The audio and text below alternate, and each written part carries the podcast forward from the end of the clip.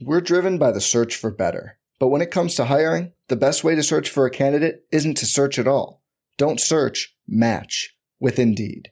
Indeed is your matching and hiring platform with over 350 million global monthly visitors, according to Indeed data, and a matching engine that helps you find quality candidates fast. Leveraging over 140 million qualifications and preferences every day, Indeed's matching engine is constantly learning from your preferences. Join more than 3.5 million businesses worldwide that use Indeed to hire great talent fast. And listeners of this show will get a $75 sponsored job credit to get your jobs more visibility at Indeed.com slash BlueWire. Just go to Indeed.com slash BlueWire right now and support our show by saying you heard about Indeed on this podcast. Indeed.com slash BlueWire. Terms and conditions apply. Need to hire? You need Indeed. This podcast episode is brought to you by Coors Light. These days, everything is go, go, go. It's nonstop hustle all the time. Work, friends, family expect you to be on 24 7. Well, sometimes you just need to reach for a Coors Light because it's made to chill. Coors Light is cold lagered, cold filtered, and cold packaged. It's as crisp and refreshing as the Colorado Rockies. It is literally made to chill. Coors Light is the one I choose when I need to unwind. So when you want to hit reset, reach for the beer that's made to chill. Get Coors Light in the new look delivered straight to your door with Drizzly or Instacart. Celebrate responsibly. Coors Brewing Company, Golden, Colorado. We're here.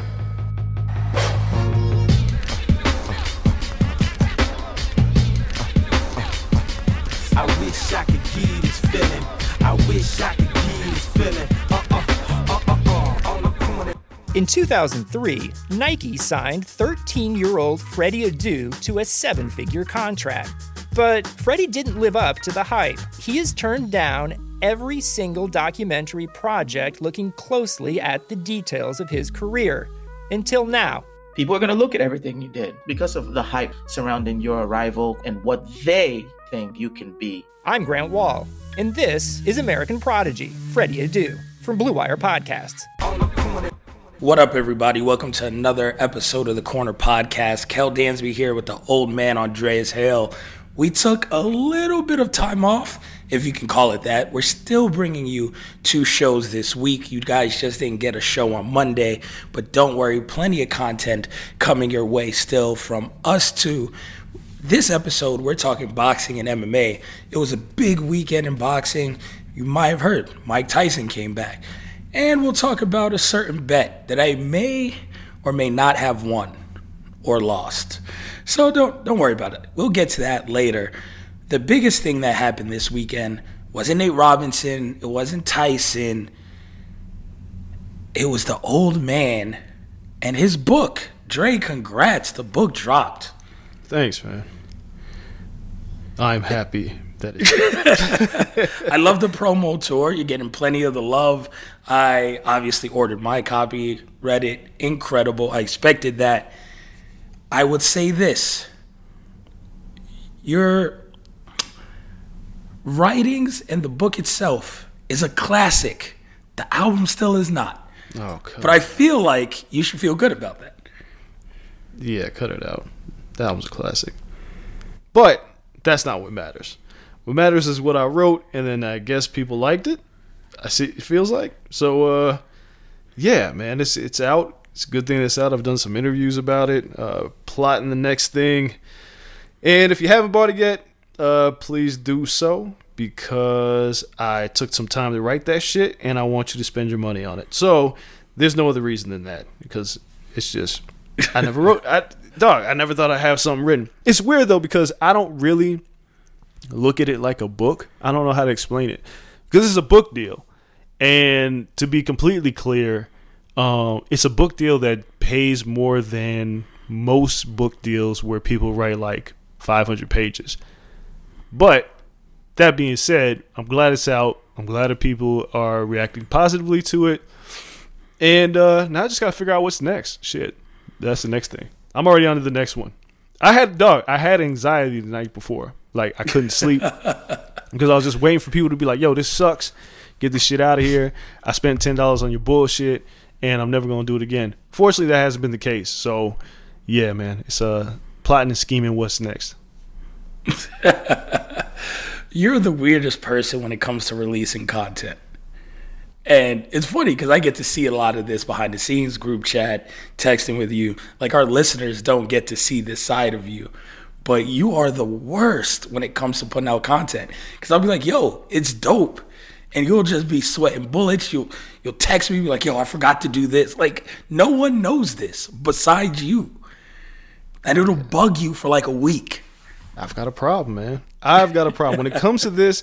Like, I am not a perfectionist in a lot of things, and me and my wife talk about this all the time. Like, there's shit like, you know, if I miss a spot cleaning up, I'm like, all right, whatever, and I'll just move on. But when it comes to like my writing and um, covering content and interviewing subjects and doing research, if I miss something, boy, I beat myself up.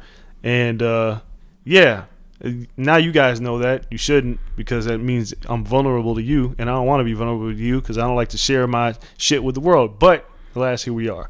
Um, so be it. Like like I said, man, it was it was getting that content, getting that piece out there. Um, it was like a weight off my shoulders, and now that it's done, it's hard for me to look back on it. I'm already like, all right, what are we doing next? And I've been on like phone calls all day about what's next. So stay tuned because some shit's coming. I just don't can't tell y'all what it is yet.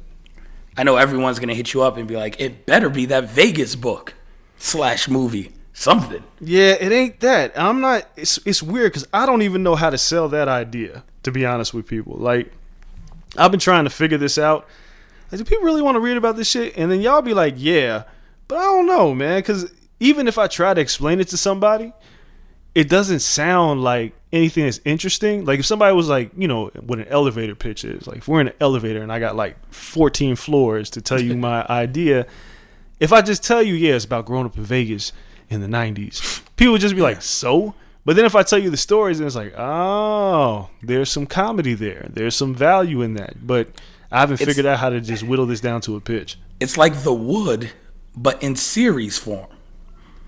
Yeah. Yeah, I guess that's one way to put it. But still, like people are like, well, what's the big deal? Until I explain it to them, they don't really get it. So Oh yeah, it's it's one of those like the characters would make the show. Again, your grandma would be the best character on the show.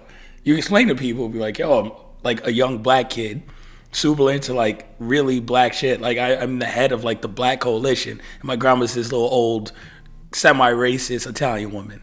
They're like, "What? Yeah. Oh, by the way, she has a gambling habit." It's like, huh? They're like, yeah. Plus, my pops is quite interesting. We're like, oh, really? Like, yeah, we lived in this place called Crack Alley. It's like, what the fuck is going on here? And then you got a hook. Like, it's it's all in the character development. there's there's one very very integral part of that story that y'all will not know until I finish writing this. I can't tell y'all. Like I, I just literally can't. And it sucks because I'm telling you things that you can't know, and then all it means is you're getting upset because you're like, well, why can't you tell us? Kelly, you don't know it. Nobody knows this. The only per- person that knows this is my wife. And yeah, one I can't I can't tell y'all until I write it. So there's one very important nugget about this story that nobody's gonna know. So yeah, sorry guys, we'll just have to wait. Maybe it'll come out, maybe it won't. Maybe I'll just die with the shit. I don't know.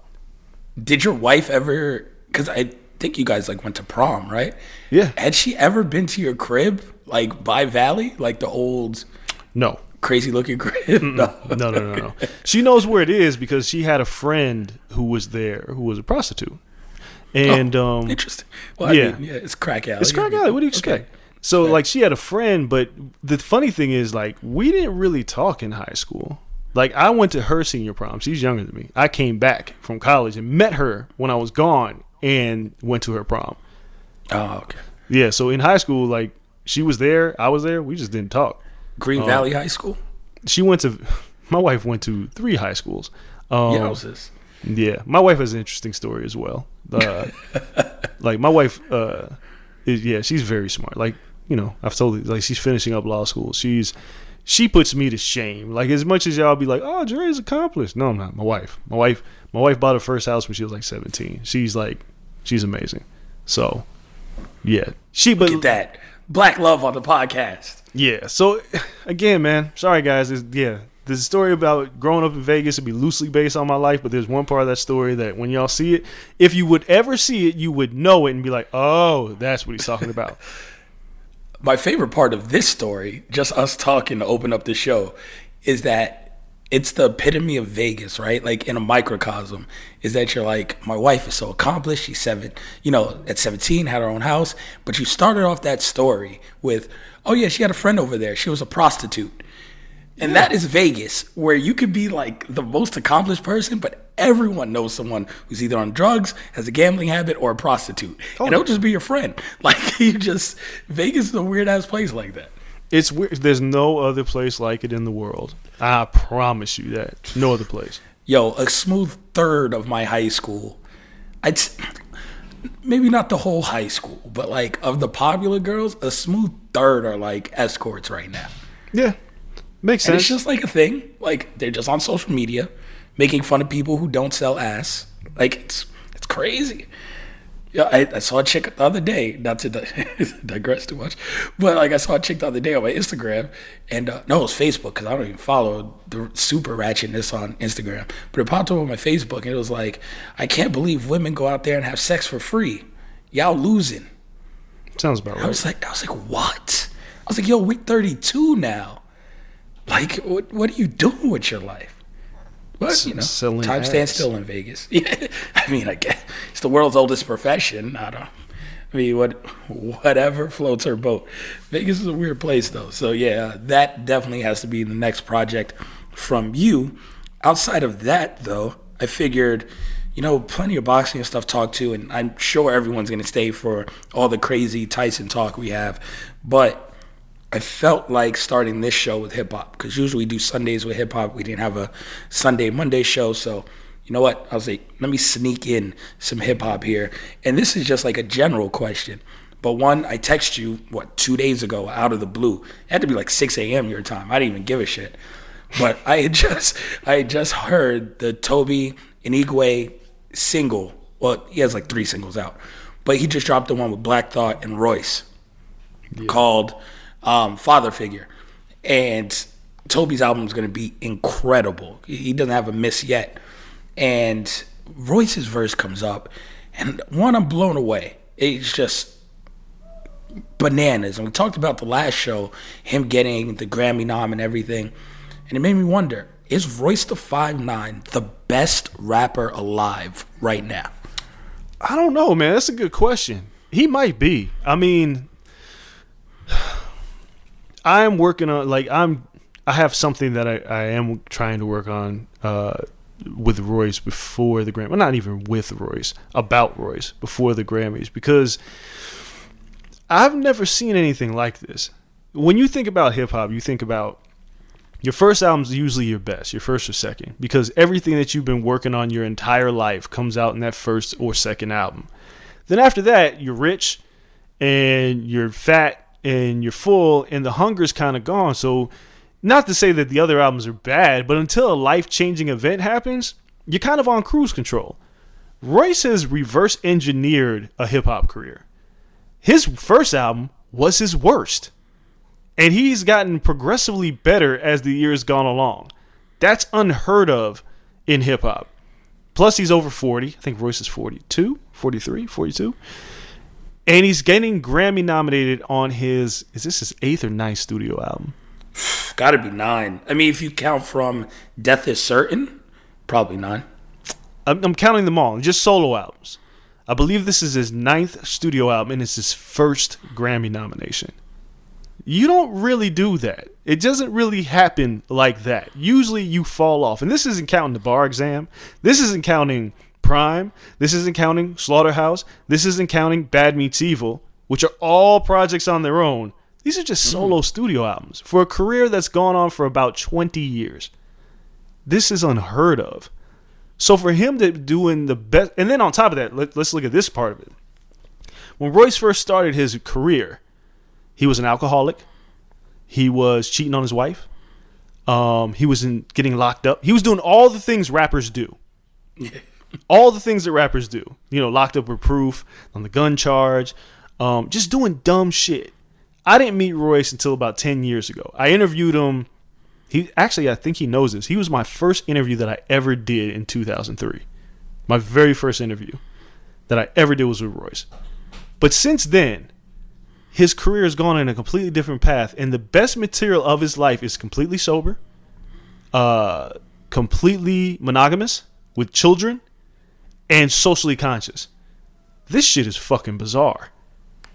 But he's, I, I just, I've never seen another artist do this. I've never seen this. So when we talk about the best rapper alive, he might be. And I don't think he'll ever get, get the credit he deserves. Even if he were to win a Grammy for the allegory, I still don't think people re- really acknowledge his greatness.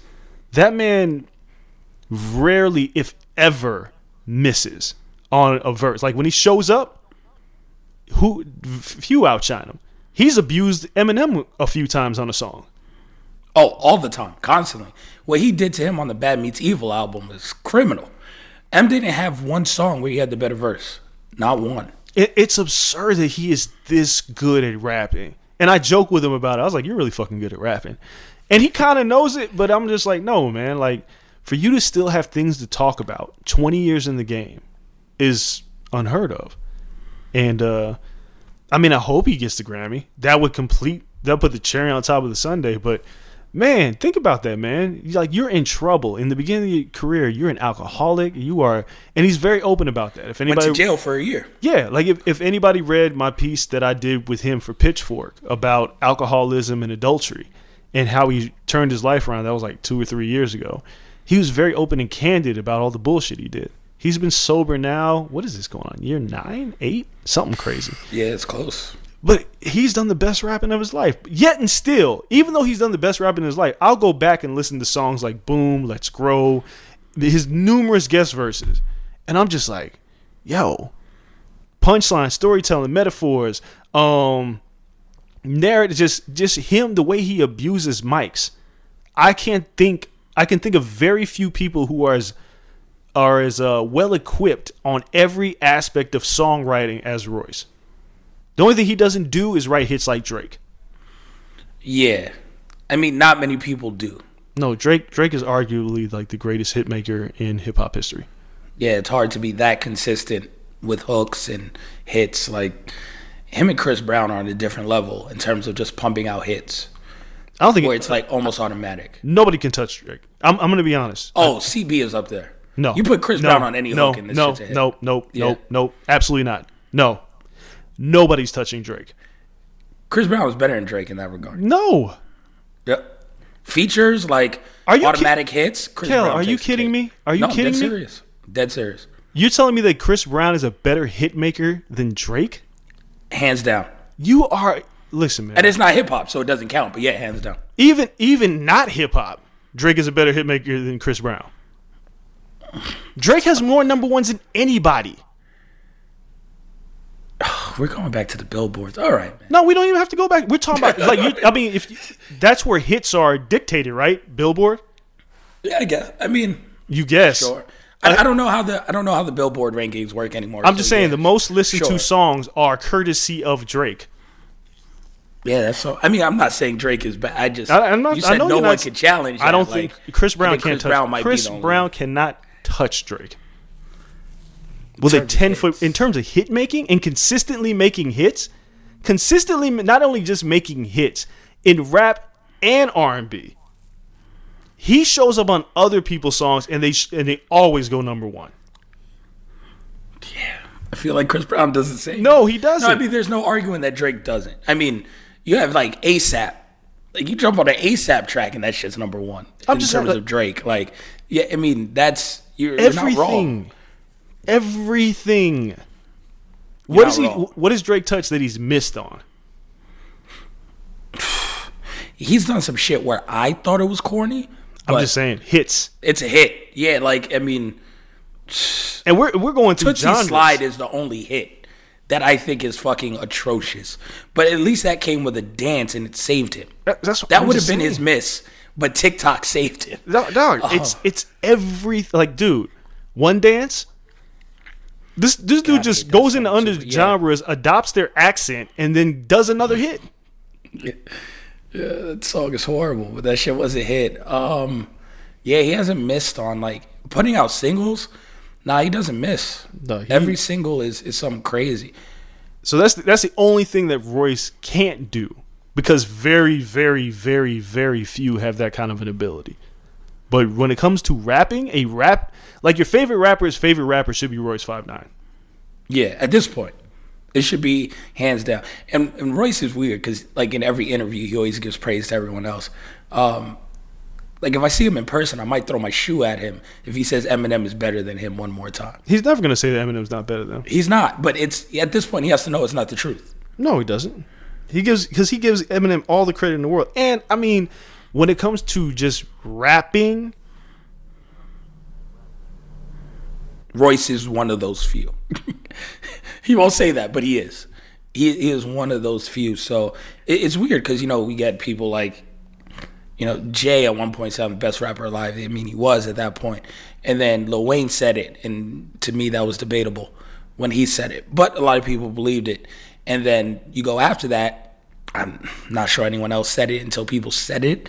Maybe about Kendrick in terms of like pure rapping for a couple years, and then people just stopped saying it. Like it stopped being a claim to fame. You know, like the the number one artist didn't need to be the best rapper alive. Rapping didn't matter as much, um, in terms of the skill of rapping. So Royce aside, just talking about like hip hop at this moment, this year, because I caught like a glimpse. I forgot who you were talking to. Um, oh, you were on an MMA show this week that turned into a hip hop discussion. yes, But it made me think top five rap artists of 2020. It's towards the year end. We always do these year end lists. Who's the top five hip hop artists of this year specifically? And it's been a weird year because some people haven't dropped music. dog. I be thinking about this shit. I don't know. This is like the longest year ever.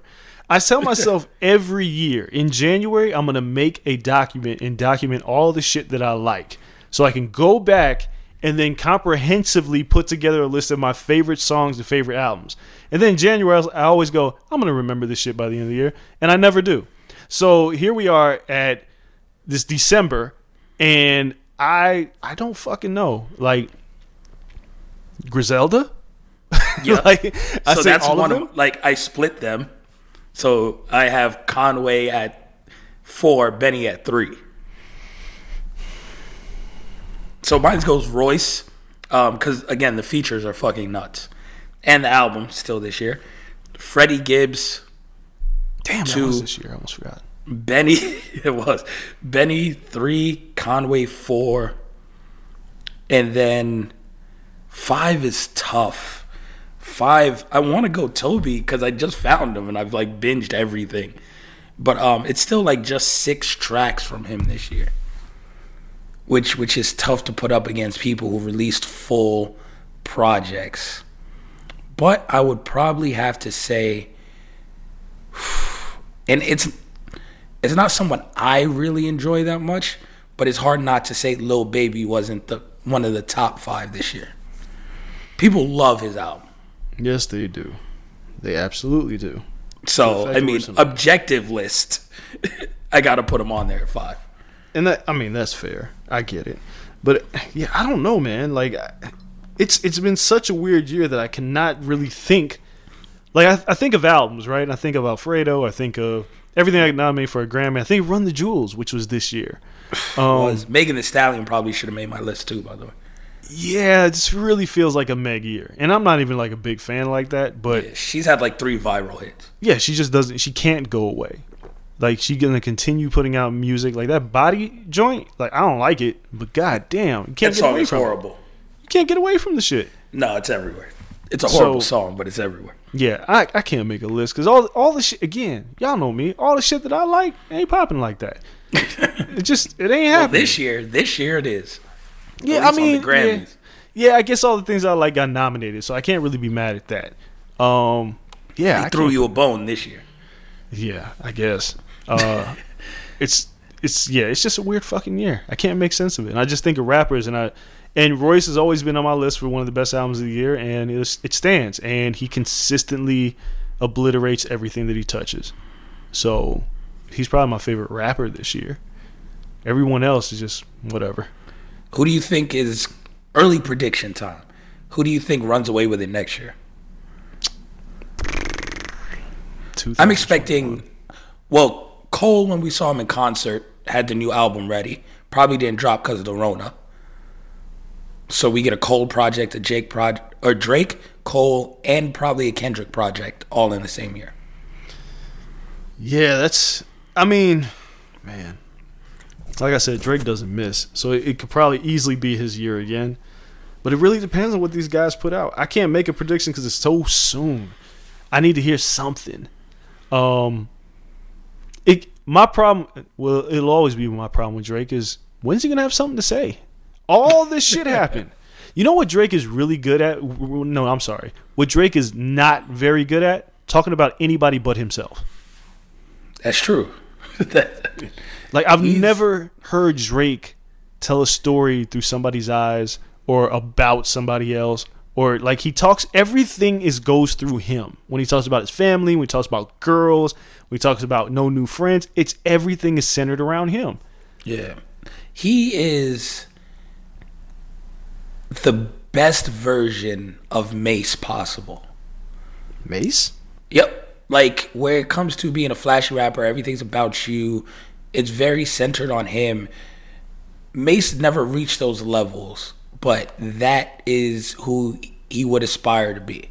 It's that same lane where Drake is 100%, Mase was like 30%, but it's in that same that same bracket.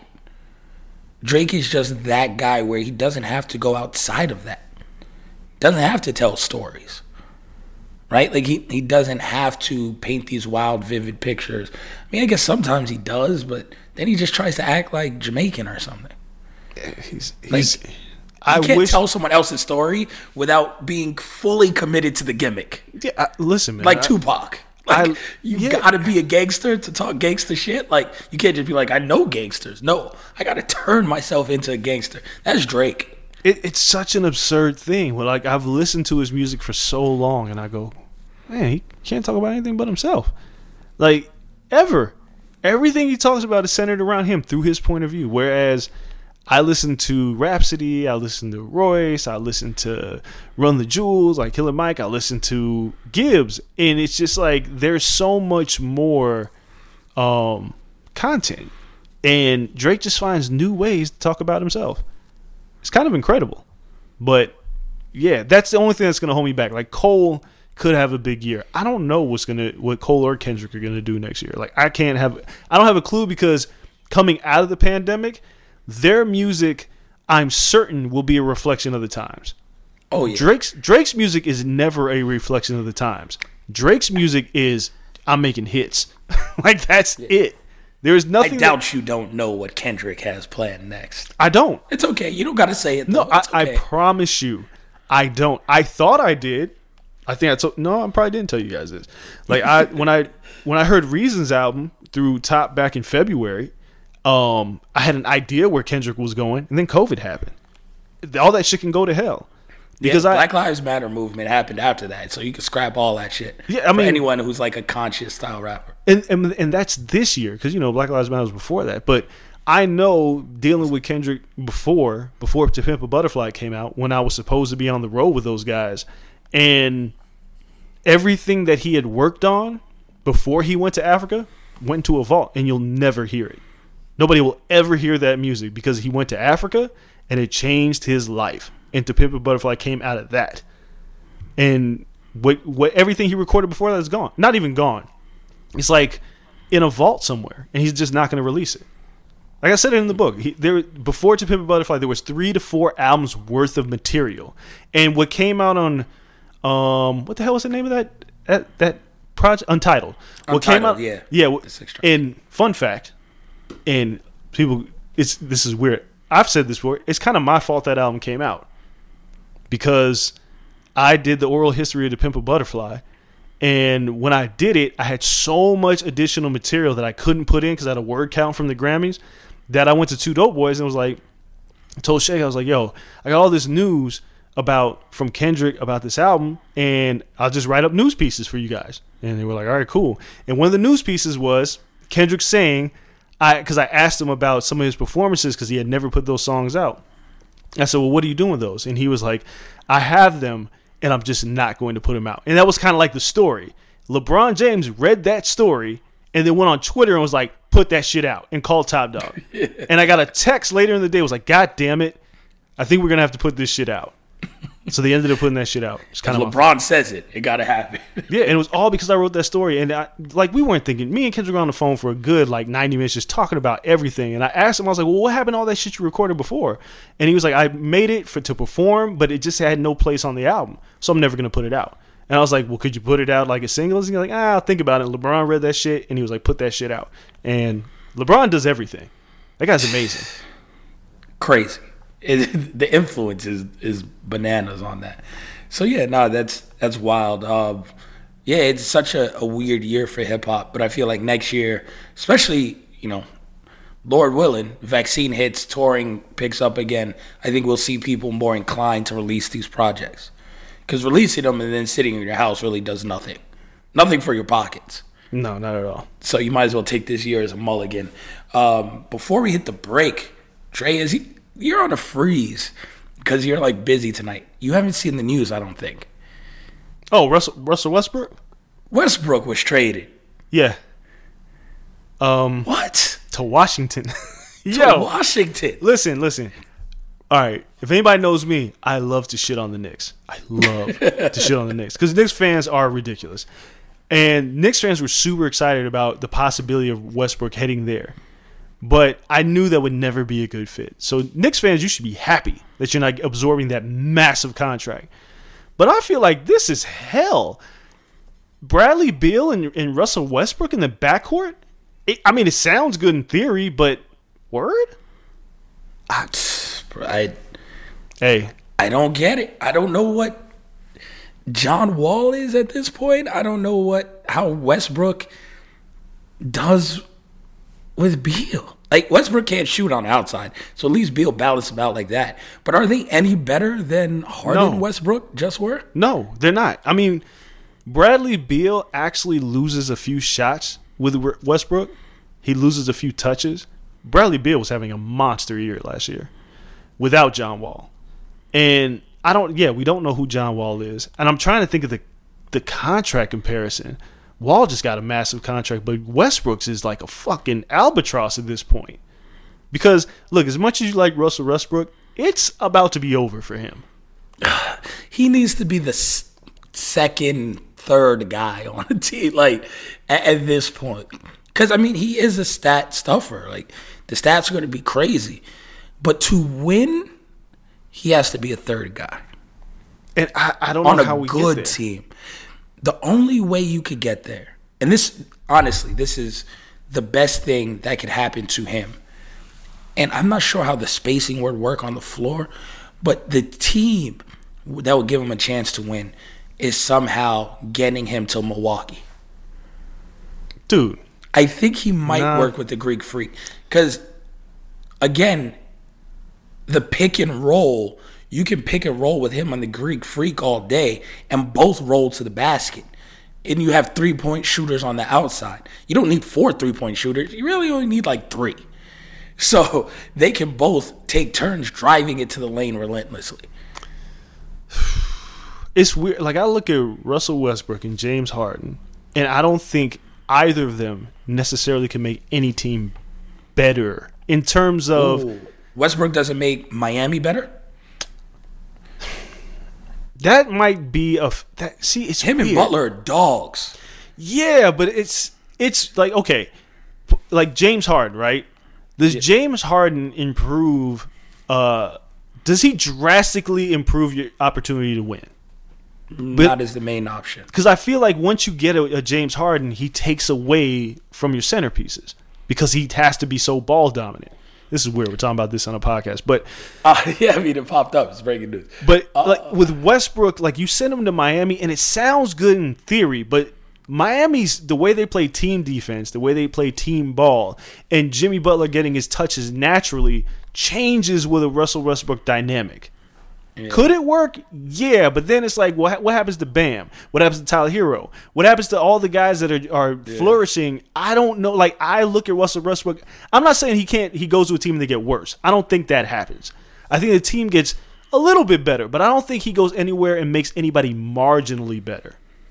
It's a, it's a weird thing with Westbrook. I can't, he's got a lot of talent, but he's not a great three point shooter. Uh, he does a little bit of everything, but he's not a great defensive player. So where do you put where do you put him that makes sense and doesn't take away from other players on the team? It's not like you can't. I mean, you know where you he could go, kind of. Yeah, I was about to say that might be the only other. But then, like, who are your three point shooters? Now? I mean- now you're now you're really, really paint dominant. yeah. No, that's true, and th- they still don't win, right? Like they still don't win. But I could see him going there in a Paul George trade, right? But then Oh they get no, you got to keep Paul. You you would think. Well, see, I'm curious because again, I the I, you saw Paul George like today interview talked about Doc Rivers and him po- like him not being able to do the things that he does, right? Yep. You put Paul George back with Russell Westbrook. Paul George had a great year in OKC, but now you have Kawhi Leonard as well, and it all sounds good in theory, but you can't keep them all because you can't afford them. Some one of them has to go, and it would be Paul George.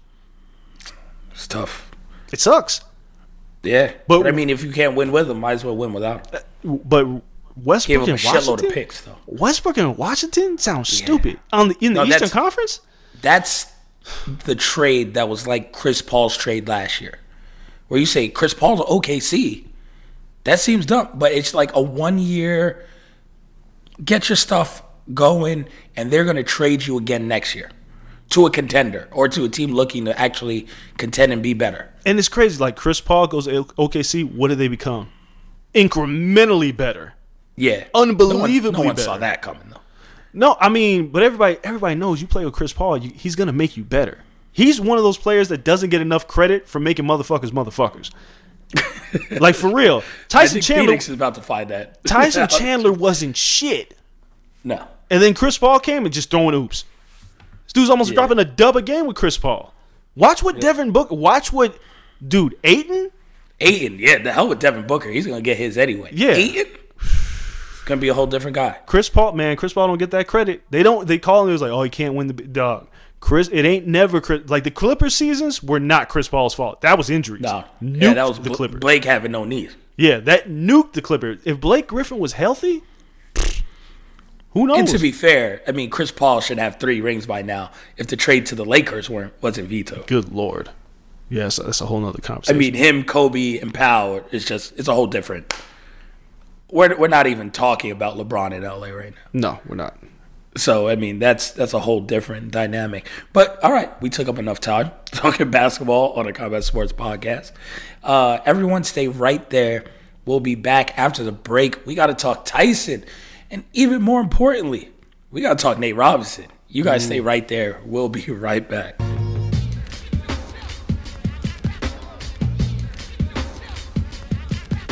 All right, we'll get back to the show in a second, but first, 2020 has already reshaped how we work and it's almost over.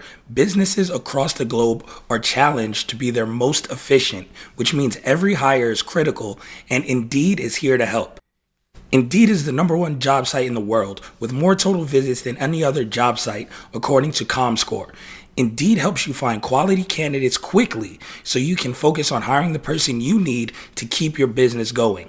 Unlike other sites, Indeed gives you full control and payment flexibility over your hiring. You only pay for what you need. You can pause your account at any time, and there are no long term contracts. And now Indeed's new way of matching you with candidates instantly delivers a short list of quality candidates whose resumes on Indeed match your job criteria that you can contact the moment you sponsor a job, making Indeed the only job site that can move as fast as you do. 73% of online job seekers in the US visit Indeed each month, according to ComScore. So it's clear Indeed can help get you the quality hire you need. That's why more than 3 million businesses worldwide use Indeed for hiring. Right now, Indeed is offering our listeners a free $75 credit to boost your job post, which means more quality candidates will see it fast. Try Indeed out with a free $75 credit at Indeed.com slash BlueWire. This is their best offer available anywhere. Go right now to Indeed.com slash BlueWire. Offer valid through December 31st. Terms and conditions apply.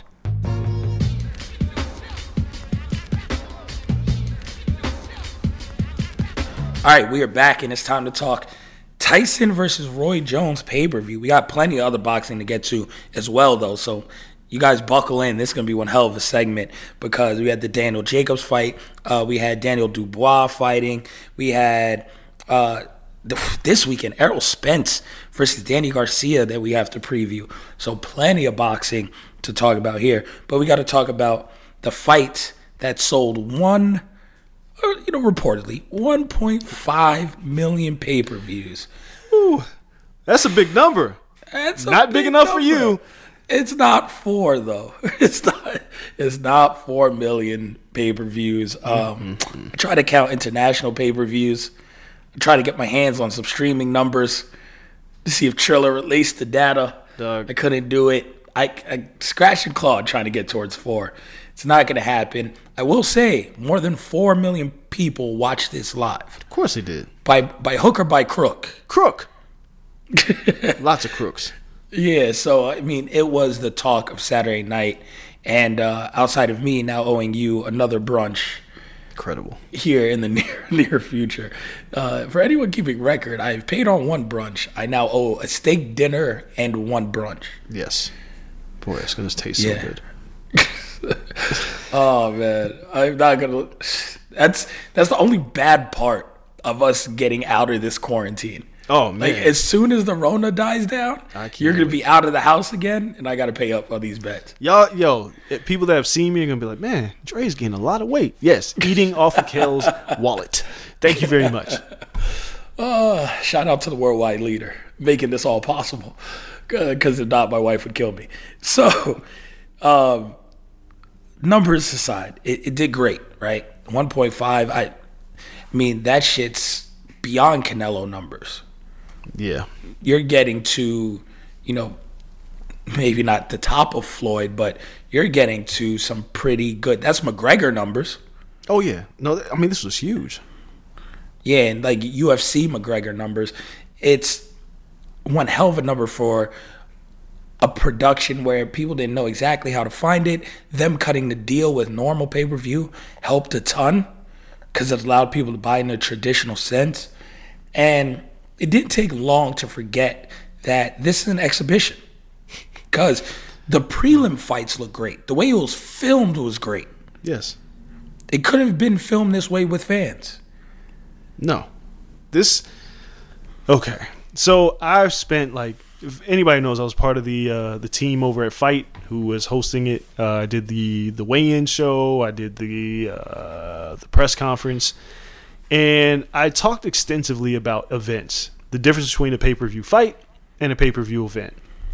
This was an event, and events are things that go beyond the cat the uh, the hardcore fan and reaches the casuals because people are like oh boxing don't have star power no no no no boxing does if they treated stars like stars and actually put them on television for people to see them where their reach extends beyond boxing circles Errol Spence and Danny Garcia won't touch a million pay-per-views this weekend why because they're not put in places that people care about Mike Tyson was everywhere without like a marketing team or anything else. He's just Mike Tyson. And I, I said this in our group chat.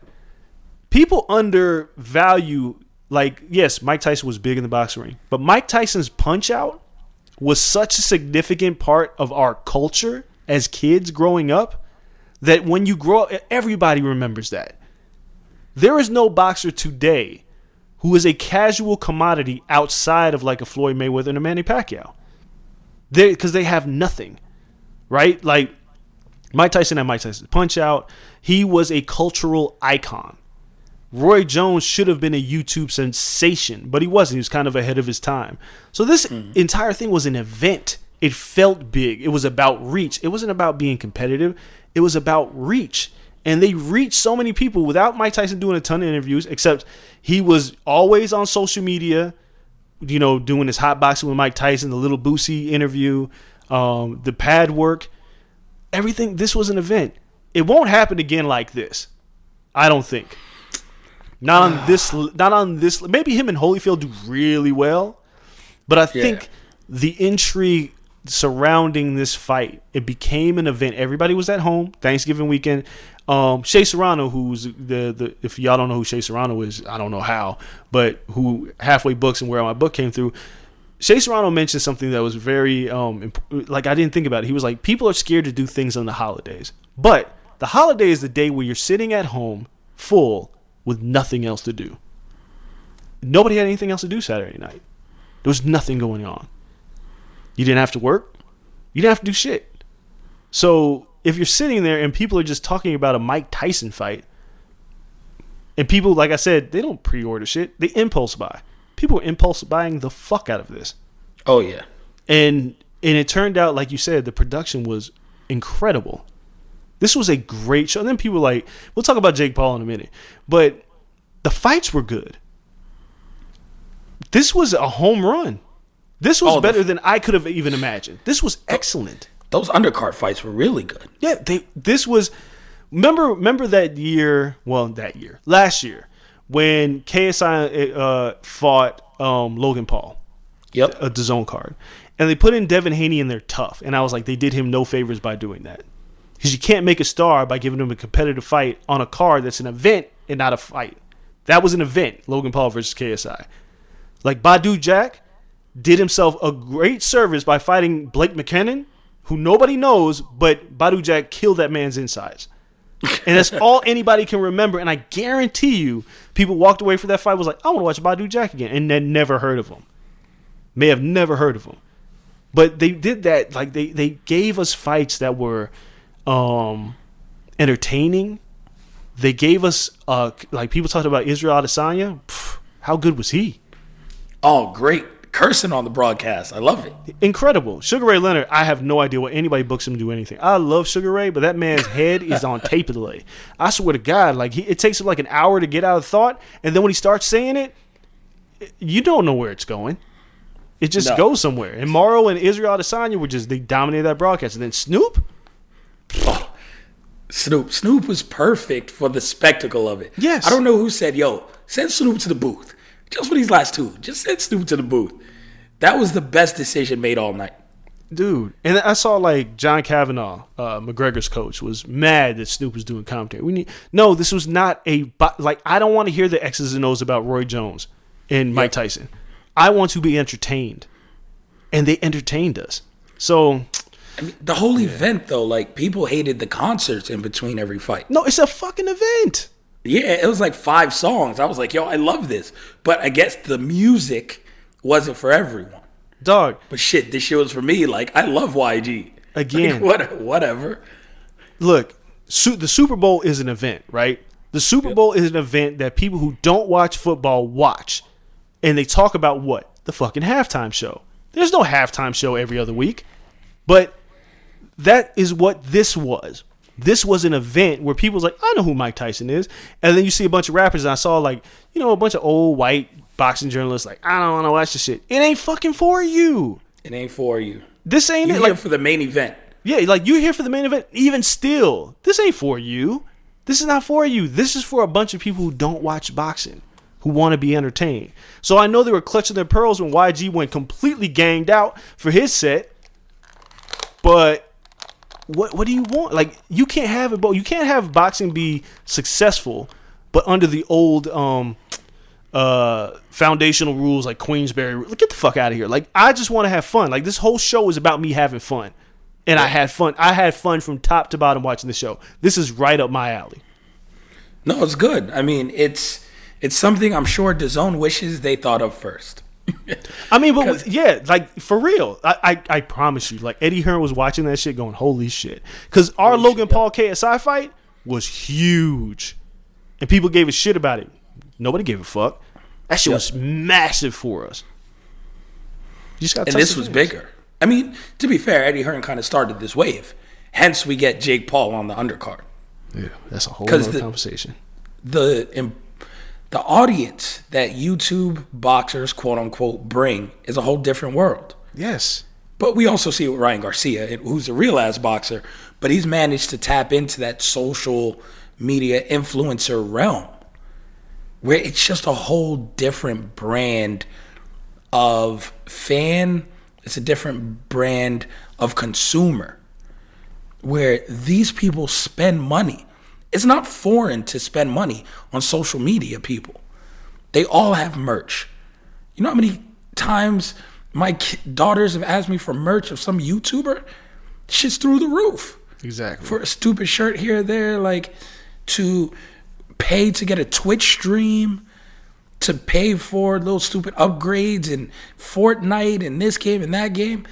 The new generation is used to upsells. Yes. They're used to this. So what the hell is a fifty dollar pay per view to them? Who cares? They're used to supporting the people that they follow as influencers. They buy what they see these people have. They want to do makeup like the women if they're girl, you know, guys want to play these video games and stream like this or watch this person play and they're willing to pay like real money for it. So seeing a guy like Logan Paul who to me is kind of on like the older end of this generation still be able to drive this traffic and help to the buys of something. Uh, same thing we saw on DAZN, the subscriptions and everything else.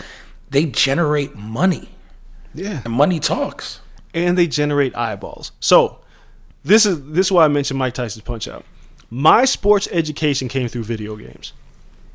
Like hands down. Like I watch sports, but once I could be able to play video games, like I would play NHL hockey, for instance, Yep. and I would play with the Blackhawks just because it was from Chicago and I liked the Bulls as a kid. And I played with the Blackhawks, and I was like, "Who is this guy?" Jeremy Roenick, Chris Chelios, and I was like, "Oh shit!" And I liked the sport because of the video game because it was part of pop culture. That's what video games are, pop culture. So everything I learned about sports came through video games because I learned the rules because I had to learn how to play the game. There's no boxing video game right now. And people like some people like I want to buy a video game. I want it for a different reason because if I'm a kid at home and I'm playing online with my friends, um, Floyd Mayweather, not even Floyd Mayweather versus Manny Pacquiao, but you look and it's like the top rated boxer is Canelo, and then you pick uh, Errol Spence Jr. Kids are gonna learn who Errol Spence Jr. is because of a video game, and then when he fights, they go, "Oh shit, I want to I want to watch him. He's the guy using the video game." That's all important shit. Like these guys are pop culture phenoms. And the the thing is, Jake Paul, as much as he's a clown on the internet, he takes boxing for real. Oh yeah, oh yeah. I mean, he has plenty of outside revenue that he can sustain going to the gym every day and training for five hours. Yeah, like man, I don't know, man. I, I've listened to people all week like this is a travesty and blah blah blah, and I was just like, no, man. This is what this podcast is. Is what Tyson uh, Jones was. It was like a culmination of all the shit that we enjoy, the the jokes, the the cultural aspect. There was actually good competitive fights early, but it's not. This isn't. That's not for hardcores. Hardcore is very niche. And a a Thursday night football game between the motherfucking this. The, I don't even want to say the Steelers. 'cause They're, they're the weirdest undefeated team ever. Um, like an NFC East game, not with not let's say the Eagles and the fucking Redskins. Cowboys. Yeah. Yeah, don't mention my team. Eagles and the Redskins. That's cool, but the casual fan ain't watching that. The Super Bowl, they're watching that shit. Yep. NBA Finals, everybody knows who LeBron James is, but how many women, children, men who don't like sports have watched LeBron James through 82 games in an NBA season? None. But they watch the playoffs and the finals. Yep. You just gotta understand what shit makes sense, man. And this this whole card just made sense. So props to Triller because they did the right thing. I don't.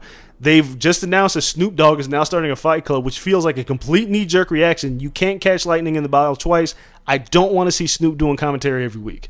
Save him for special occasions. I agree. I mean, to me, that f- feels like Dana White's looking for a contender series. Yeah. Like, it doesn't feel big time No. to me. Like, who are you going to get to fight on all of these shows? Like, you're not a promoter. So it's going to be legit, like, backyard fighting. It's going to be a fight club with, like, no name people. Like, it, it's not going to work. That idea is going to last, uh, I mean, as long as Raw Underground. Wow. Like, shit's gonna be here today, gone tomorrow. So I'm not even paying too much attention to that. Like, yo, whatever, whatever to that idea. Um, let's talk about the fights, and we'll start with the co-main. Poor Nate Robinson. Hey, it's his fault. It was his home going. If, if people don't like, I don't.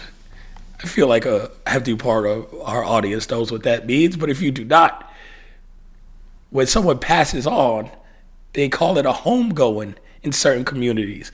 That's what this was for Nate Robinson. Not only did he get knocked out cold, but he got knocked down three times. He took an ass whooping from the moment the bell rang. It looked like he had never been in a fight in his life. And I can't believe it. That was all that training for. Dude, you can't play boxing. I told you Jake Paul was going to knock him out. You said it. And it, but because I knew Jake Paul took this very seriously. But on top of that, he's been training for a couple years, and he's actually been in a fight. He had a couple fights with headgear on, and then he, the AnEsonGib thing is where I looked at him and I was like, "Well, I see he's got a good jab, and he, he's patient. Like he's he doesn't rush in." Nate Robinson's never been in a boxing match. All all the training you could do in a matter of like five or six months. Plus, it was a pandemic, so I don't know how much he was really training. All of that doesn't prepare you for when, when the bell rings for real. All that adrenaline got to him. Yeah. And he ran at him like a spider monkey. And what did I tell you? That whole sticky finger shit. That was this.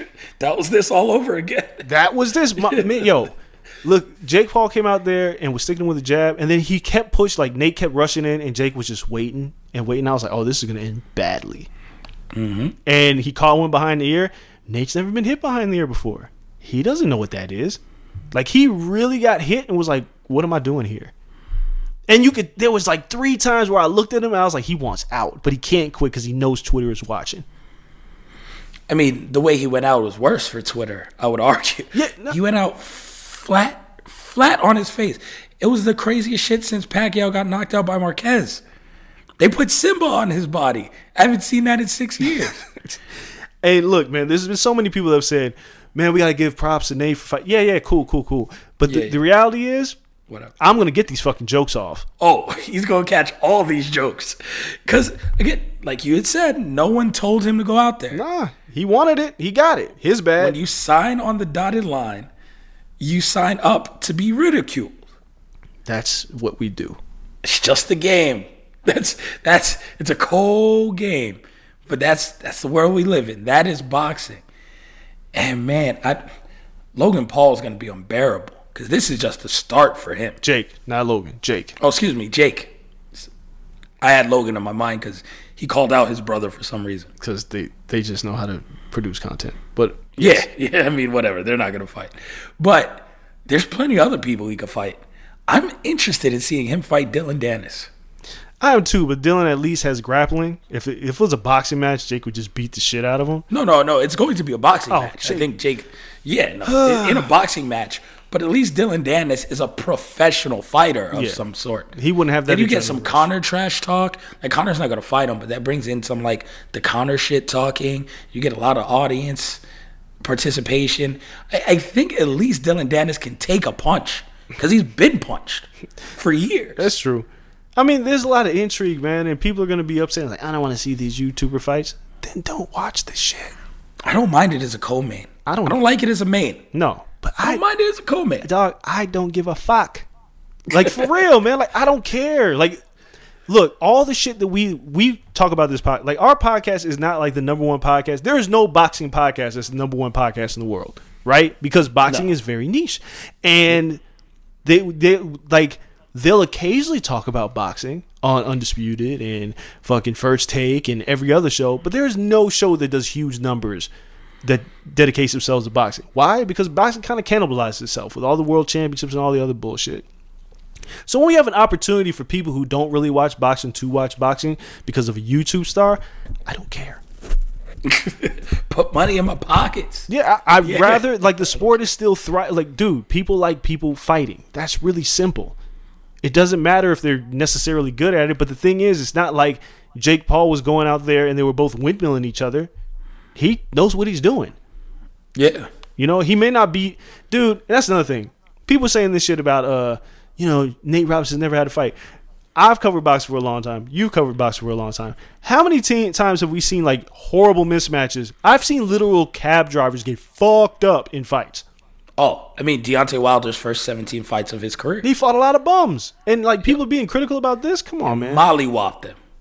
I just want to be entertained. Like that's it. I just want to be entertained sometimes. This fight was more entertaining than the Daniel Jacobs fight. oh God, please. I'm sorry. right? Like, I guess we'll talk about that in a little while, like towards the end of this. But I mean, it was an entertaining fight, and Nate got all the jokes. You know, it's real when NBA people start roasting you. I mean, yeah. Like, yo, we don't claim him. yeah. Damn, Nate, three NBA what dunk contest championships, and they got no love for Nate Robinson. No. He made it look bad. Got slapped. Oh man, I love all the memes. Everything was great. I'm surprised you weren't on. I I, I picked you because I thought you were going to use a sitcom again. Thought you were going to do like some sitcom jokes for this. I did. I, I I was I had a keen eye on your timeline. I was like, what sitcom is he going to? Everyone was going to Martin, right? And when Martin was underneath the ropes looking crazy, that was too easy. Yeah, that was too. I couldn't figure one out, and then plus I was editing our blog, so I was like, Oh. I was trying to find something because I was like, I thought you were gonna pull a deep cut. yeah, I was thinking, fight. I was trying to find one, but I was like, ah, I can't do it because as soon as I saw Martin, I was like, that's too simple. And everybody used Martin when Adrien Broner got mopped by Marcos Maidana, so I don't use the same thing twice. So I, I couldn't figure out once I had to get back to editing. I feel like Fresh Prince might have had a fight seeing the with Will. I feel like Will took an ass whooping once. I got to go back and watch. But uh, nah, yeah. I mean, man, the jokes though. So many jokes, so little time. I. What does Nate do from here? Nothing. That's my question. Nothing. Stay. Go away for a while. what do you? Every time you can't drop your kids off at school without shame. Like your kids are gonna grow up and they'd be like, "Yo, shut up before I come to your house and beat your daddy's ass," like Logan or like Jake Paul did. Yes. That's every joke. Hey. That's that's the Don't- risk of a fight. Don't make me call Jake Paul on your daddy. Like, what are you? Those jokes are going to be twenty years deep. the best thing he can do is either a disappear or a or b make fun of himself because you can't you can't argue with people you can't argue with the internet the internet's undefeated so you just gotta take the l keep it moving because dude people get their ass whooped it happens so just deal with it Uh, it's tough. Not in front of uh, 1.5 million buys. no But listen, when you gotta take ass whooping, sometimes it's your time. I don't want to be. I don't want to hear that Floyd Mayweather shit. It's like, oh, how how can uh, our community talk about Nate like this, a black man? Don't get all the shit you could have said to help prop up black people, and this is when you want to use the oh, I'm not gonna do this to a black man thing. Now, look man get now you want to be pro community. Fam, get Fuck Floyd all the way the fuck out of here with that. As much as Floyd has talked about Shane Mosley's nose, as much as Floyd has talked about Oscar De La Hoya, as much as Floyd has talked about everybody he has fought, now you want to be mature because an NBA player got fucked up? You haven't said shit, like you said, you haven't said shit about the black community at all. You've even criticized Colin Kaepernick for not standing for the national anthem. I don't want to hear shit you got to say about us ridiculing Nate Robinson. The fuck out of here. Come on, man. That- what a clown move. Clown question, bro. So yeah, Floyd needs to get the hell out of here with that. Main event wise though, Tyson versus Roy Jones. I will say this.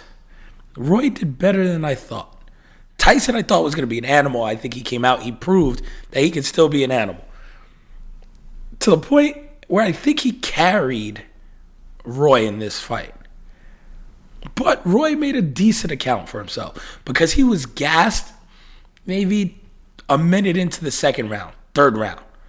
Those body punches completely wore him down, and Tyson just didn't feel like taking his head off.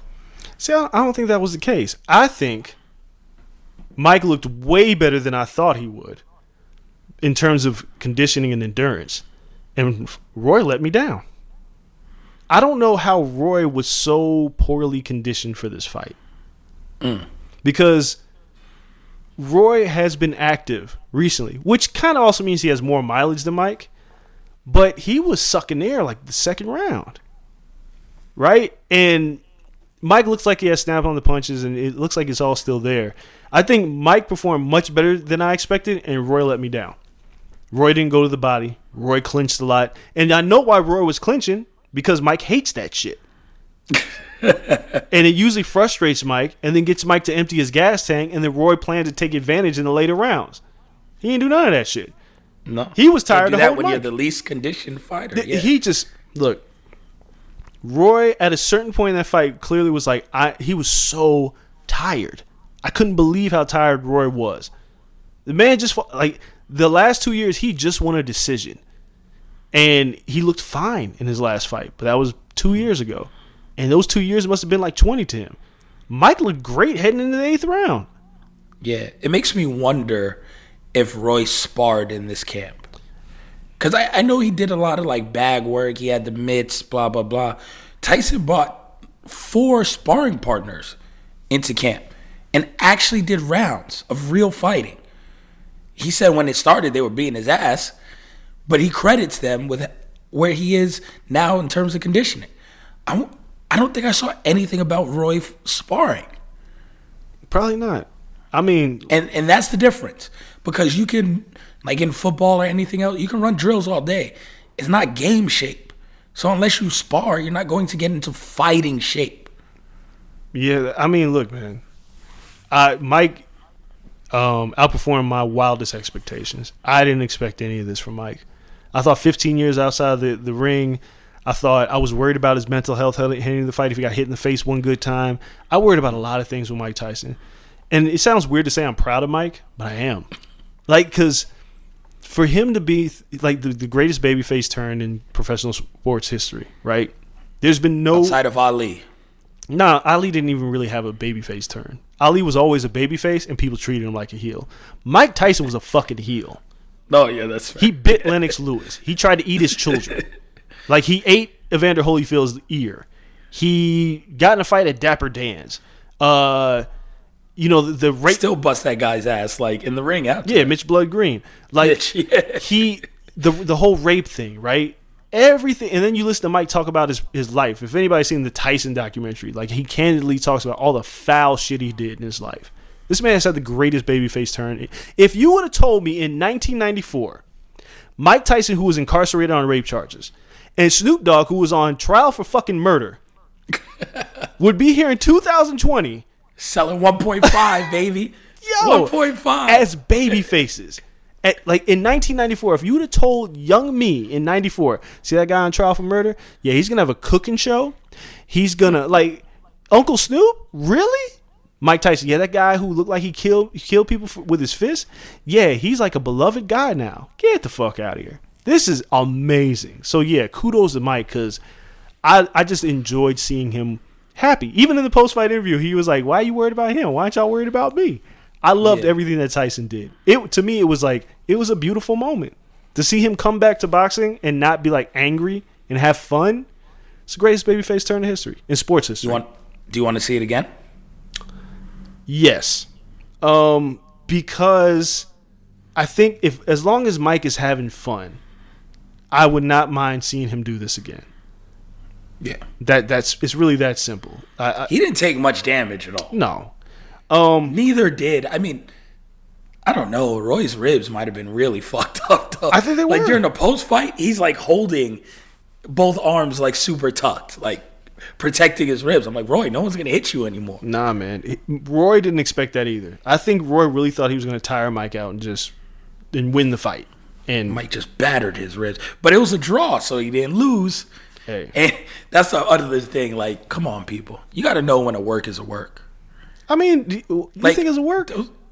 The scorecards. But they said, like, dude, why are people No, acting those score, surprised? those cards were predetermined. I wasn't surprised, but the cards were at work. Like you knew, maybe fifth round, you knew what it was coming down to.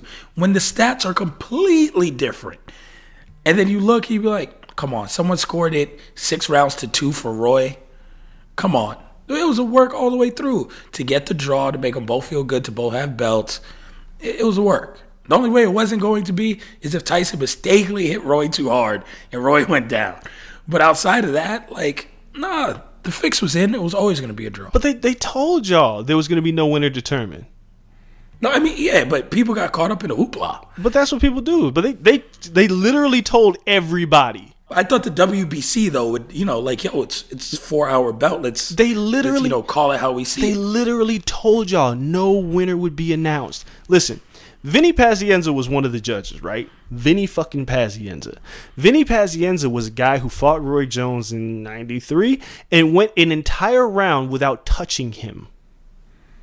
So when Vinny Pazienza looks at Roy Jones against Mike Tyson, he was still in that mode. He was like, that motherfucker ain't better than me. So he scored like every round for Roy. That, I don't think it was because it's a fix. It was because he's not a real fucking judge they were never going to announce a winner. And people that are shocked by this, I was like, I guess you guys didn't read the rules. So I don't think it was a work. I think anybody got worked is like it's like watching pro wrestling and them telling you in a documentary like the outcomes are predetermined. And then it gets to the end, you like, I got work. No, no, motherfucker, they told you. No, nobody was going to be declared a winner. Nobody won. But we all know Mike won. Shit. Yeah, now of course Mike won. I mean, there's anyone who has two eyes saw that Mike won. But that this I think was for the sportsmanship. If he does it again in his versus Holyfield, I think it has a very different tone. I see. I don't because they're both old again, and ain't nobody sanctioning that shit. like they ain't going. to It'll be another exhibition. No, it'll be an exhibition, but that I mean, when you get in the ring, what are they going to do? Uh, they're gonna swing at each other. I don't know how Vander Holyfield looks now. He looks great, great shape. I just posted like five video swipe carousels on uh, on the ringside account. He looks great. I I, mean, he- don't know if he could take a punch. That's what I'm saying. Like I don't know. he could barely put a sentence together. That's kind of sad. Yeah, Vander's been through a lot, so I don't know. We'll see where it all goes. But this again, this was a good event that people enjoyed, and they should do it again. And there's other ways. I mean, I still wouldn't mind if Roy Jones wants to do this again. Do it with Anderson Silva. Go ahead. I'm fine with that. Do it. Oh, same card. Yeah. Same card. Give me both of those and throw a YouTuber on it. Jake might be a little too big for that one, but listen, Logan could fight someone again. Yes. KSI can fight somebody. Yeah, KSI. There's plenty of other YouTubers that can go on, you know, the third fighter on that card. So yeah, I hope we see it again. Um, outside of that, there was quote unquote real boxing on as well over the weekend. On the first one, Daniel Jacobs versus Gabe Rosado. We don't got to talk much about it because I mean, damn near put people to sleep. I'm so embarrassed, man.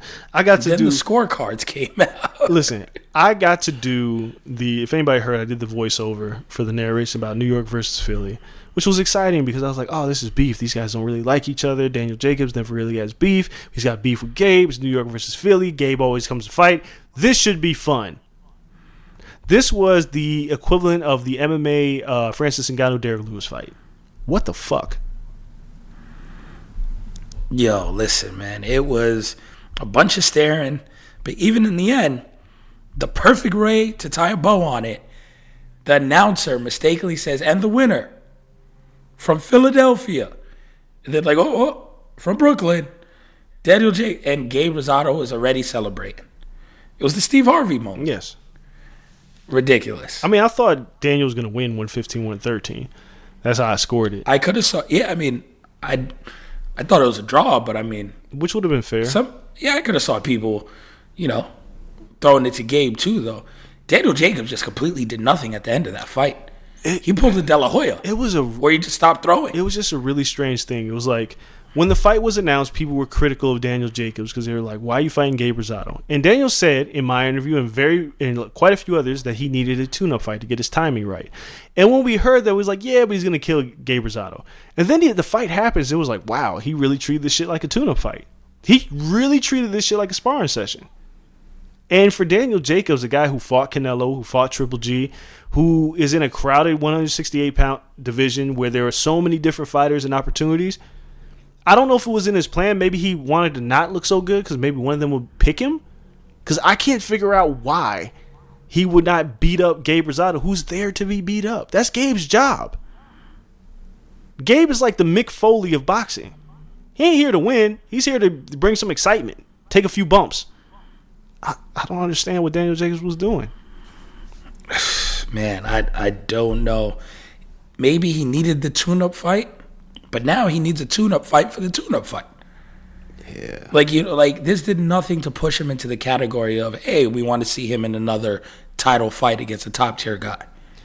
Dog, I don't know. I don't know what he was saying. Rosado will get another fight. He'll be an opponent for somebody. Oh yeah, Gabe looked great coming out of that. Yeah, I don't know where Jacobs really goes from here. Yeah, give me Gabe versus Berlanga next year. Let's do it. Sure. Puerto Rican Day weekend. Gabe's gonna t- Berlanga gonna knock his block off, but Gabe's gonna take him deep. Maybe. That's where the streak ends. maybe. Maybe not. Maybe If he stops Gabe in the first, I mean, listen, man. Berlanga, if he Gabe were. got miles on him, but geez. Yeah, I'm just saying. If Gabe were to get stopped by Berlanga in the first round, you know how good that would look for Berlanga, knowing that Jacobs just went the distance?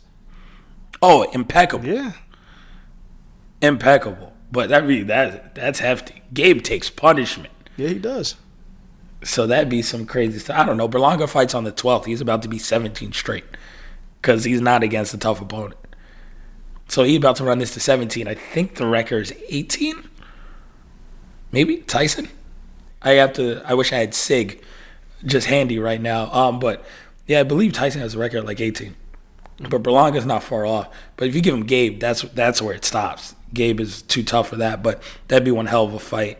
Uh, the other fight from this weekend was Daniel Dubois versus Joe Joyce. Joyce pulling the upset, and Dubois damn near losing an eye. Dubois' eye is completely shut from the sixth round on, and he finally takes a knee in the tenth, and then people say he quits. Yeah, I don't, I don't understand this. The man, I just think the man saved his eye. Like, look, I said last week I didn't think that Joyce was going to win, but I told you he was going to be tough as hell. Yep. And Joyce's jab was extremely sharp, even though Joyce looked really slow. But that jab Yeah, was on point. Super slow. But Dubois looks like he's never moved his head off of the line. Right, like- like he had no clue how to defend a jab. he he kept returning his head right to where it was supposed to be for Joyce to hit it. And when somebody breaks your orbital bone, and people are like, "Ah, you should keep fighting," fuck out of here. I don't call that quitting. He fought for a long time with that shit because that eye looked Yep. fucked up. And to tell the man to go another six minutes is tough. Yeah, getting hit by the same punch. He knew what it was. He was like, "I can't get out of the way of this shit. I can't even see it coming anymore." Yep. At this point, yeah, you can't see it anymore. You couldn't dodge it when you had two good eyes. Now you got to dodge it like a cyclops. No, like come on, you're you're. It's telling the man you'll win if you take six more minutes of punishment. These are people who don't know how long six minutes are. Yeah, Six minutes feel like an eternity in any type of sport, let alone boxing when it's just you, another man, and his fist hitting you repeatedly on a broken bone. Your face shattered. People are like, oh, just stay in there. Like, I didn't think, you know, Rory MacDonald quit when his nose broke in a million pieces. his face quit. He had no control over Yeah, that. like Dubois, his face quit on him. He didn't quit. I, I don't even think that Kell Brook quit against Errol Spence. No, No, your face broke. Like I'm, I'm out of here. Like live to fight another day. Dubois 24. Go get the plate in your face and hope the other one doesn't break. yeah, come on. Learn how to dodge a jab in the meantime. Yeah, he's got to get that part together. He's young. He's young. Maybe he'll come back. Maybe this destroys his confidence. I don't know, but I, I didn't I call this quit. They'll match him well. Yeah, I just didn't think he quit. Like people just gave him a lot of shit for quitting. I was like, this isn't. This is like Julio Cesar Chavez quitting. You know, this No. this isn't that. No. Yeah, it's not the people quitting against triple or not triple G against uh, Lomachenko, where you're just frustrated because the man hits you and you can't hit him back. Yeah. No, this is literally an injury that you have to throw in the towel for. So I, I get it. And then this weekend, I mean, another pay per view fight. Before we get into a fight in Spence, Danny Garcia, if people do not know, before we get in a fight, how much does Tyson fighting last weekend hurt this then? Moving this back might have been the worst decision they could have had because you just had 1.5 million people just spend $50. Yeah, but I don't think mo like a lot of those 1.5 million, they weren't buying Spence and uh, Garcia to begin with. I don't know. I don't know. Like I, I I don't think so. And it's you know what's really weird about this fight? It doesn't feel like it's fight week. No, because I'm still in Tyson hangover. Yeah, you're still. I mean, it's not only just Tyson the hangover; it's Thanksgiving hangover. It's there's a lot of shit. It's hard to sell pay per views after Thanksgiving. Historically, it's difficult. And for them to do this pay per view and it hasn't felt like the reason why it doesn't feel like it's fight week is because I hadn't really seen a whole lot about this fight in the last three weeks. And now it's here and I'm gonna watch it because I like Errol Spence and I think this is a really good fight. But have has is does the casual fan have any reason to care about this fight? No, I mean, you said the casual fan. Yeah, the cat like the casual fan like Tyson Jones were like the Casual, casual, boxing fan? You know, like not super casual. I'm- no, the ca- like, I'm talking about The casual. super casual didn't care about Fury Wilder, and that was a fucking heavyweight knockout fight. No, so the super casuals didn't even turn out for that, which shocked me. They had Super Bowl promotion, and the super casuals didn't turn out. So no, they they aren't. But even the boxing casuals, you know, the the boxing fans who come around for, let's say even Tank. I don't know if even they show up. There's too much other stuff going on. it's it's a tough sell. Yeah, it's NFL still, and their games are being played on all different types of days. The NBA season's coming up. People pay attention to that. There's there's just so much going on around this fight. You just had Tyson, Canelo's coming back after For free. And granted, Well, like yeah, for free. I mean, on DAZN, um, you, you have so much other stuff to choose from that I think this kind of gets lost in the shuffle. And then what does Spence do? Because you're negotiating a guy like possibly Pacquiao, a guy like Crawford. You're not bringing anything to the table with this pay per view. This is one of the times where you probably could have fought on free TV. You yes. Everyone else is doing it. Yes. Like with Tank, you were aiming to establish him as a pay per view star. And Tank also has something very special, which is the it factor. I'm not saying Errol doesn't have that, but you got to go like full speed ahead with promotion if you're going to sell a pay per view. Like Gervonta, they kept pushing that narrative, and then people bought it.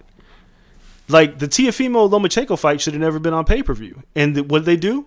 They said, nah, we're going to put this on TV because we need people to see Lo- uh, Teofimo and Lomachenko. People need to see Spence. They need to see him. And to have people spend money on a really good fight, but it's lacking star power, like we talked to Danny Garcia today. Wasn't a good interview. These guys aren't really selling the fight. I don't and I don't know how you sell this fight. I'm obviously I'm watching it. Obviously you're watching it. But I can't tell people like, yo, you should watch this fight. I don't know how to do it. I'll tell people they should watch this fight. Whether they should buy the fight Well, okay.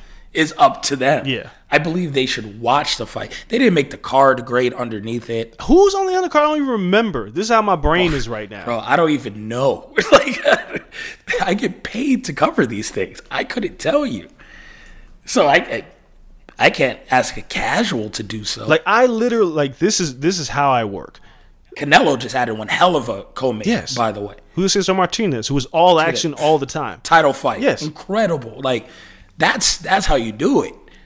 Like for me, I don't know how other people work, but for me, when Thanksgiving week happens, after things like I cut off. Like this week was a dead week for me in my head. Even though we have this pay per view happening, in my head I was like, dude, I'm I'm still my Thanksgiving doesn't end until the leftovers are gone, right? Which is usually six five days after Thanksgiving was when the the last piece of pie, all that shit is gone.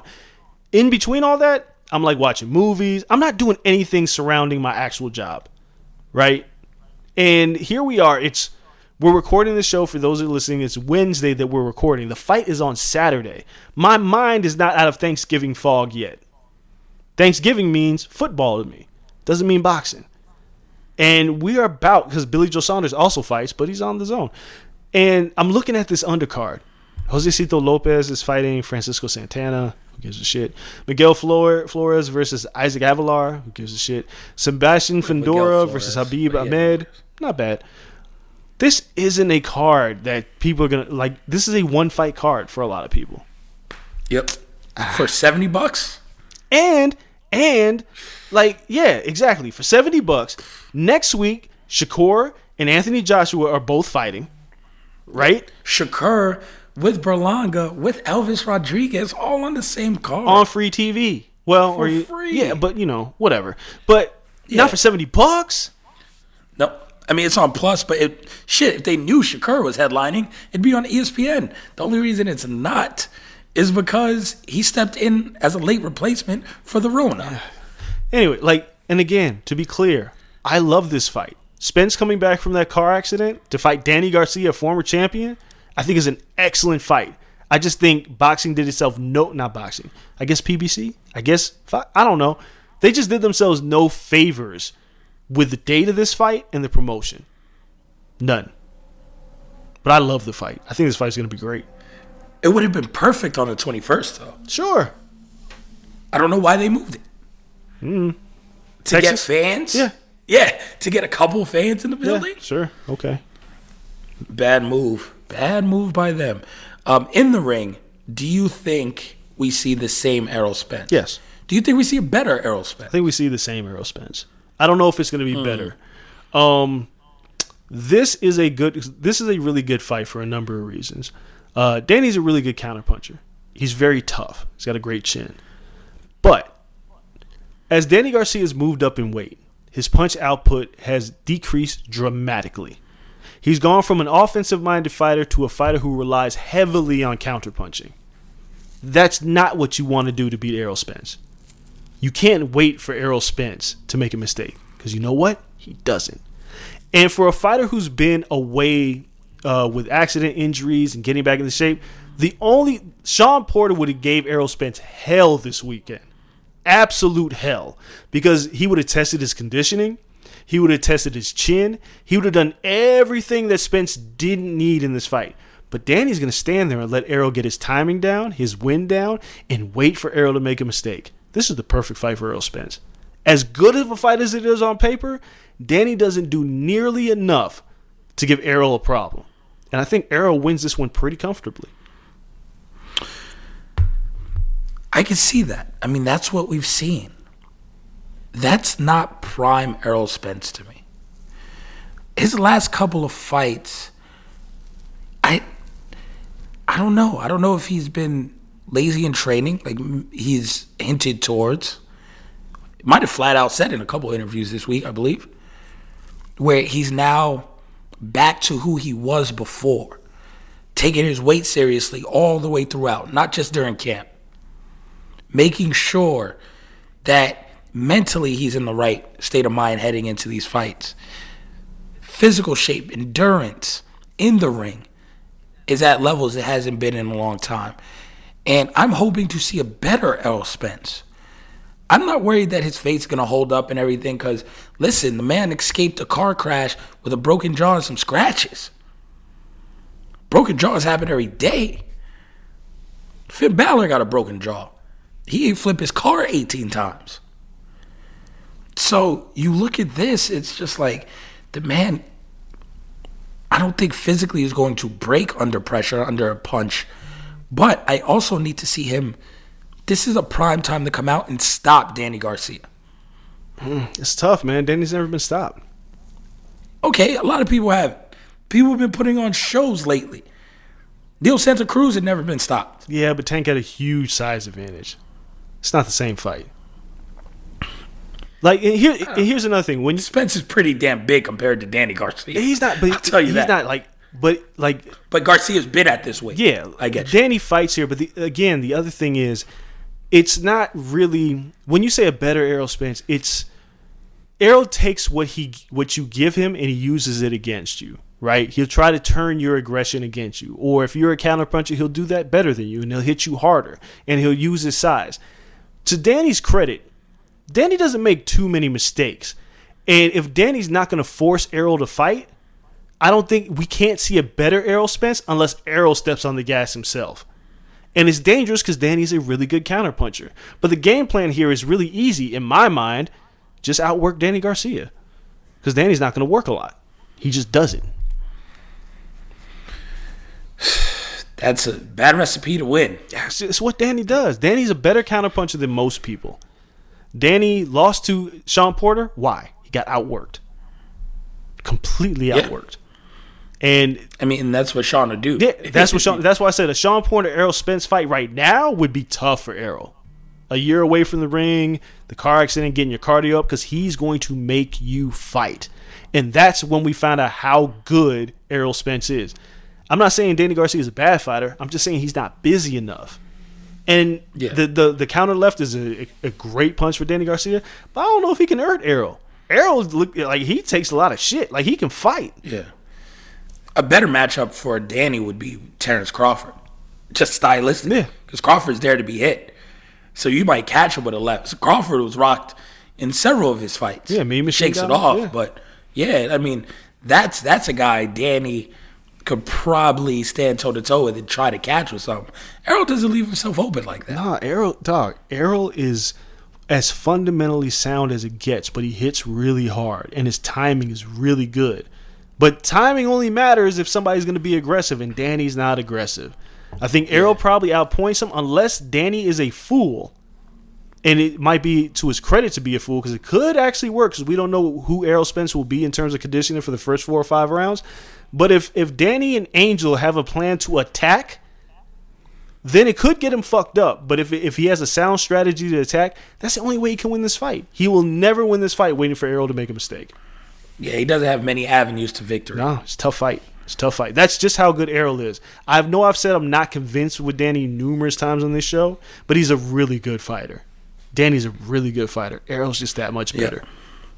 I just don't think Danny's the upper echelon, but he is really good, really good fighter. So uh, let's take a break. When we come back, we got to talk MMA before we get out of here, and a boxer jumping ship, kinda, and going to MMA. So you guys stay tuned. We'll be right back.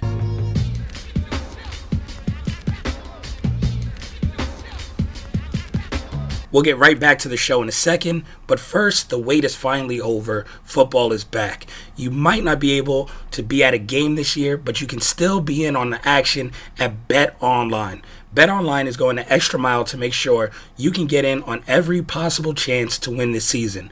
From game spreads to totals to teams, player, and coaching props, Bet Online gives you more options to wager than anywhere else. You can get in on their season opening bonuses today and start off wagering on wins, divisions, and championship futures all day, every day. Head to Bet Online today and take advantage of all the great sign-up bonuses. Don't forget to use code BLUEWIRE at betonline.ag. That's BLUEWIRE, all one word. BetOnline, your online sportsbook experts.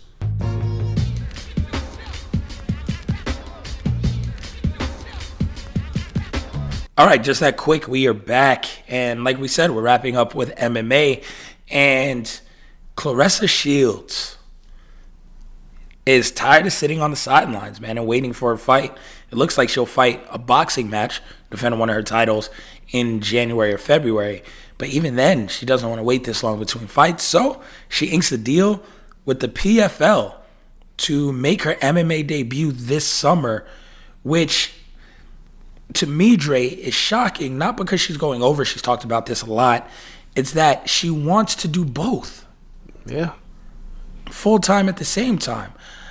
I know Serrano wanted to do the same, but I'm not sure if that ever came to fruition. I'm not sure if you can do both. Who's the only one that does that? Heather Hardy? Uh, no, Serrano's done it. She's she's alternated between boxing and MMA.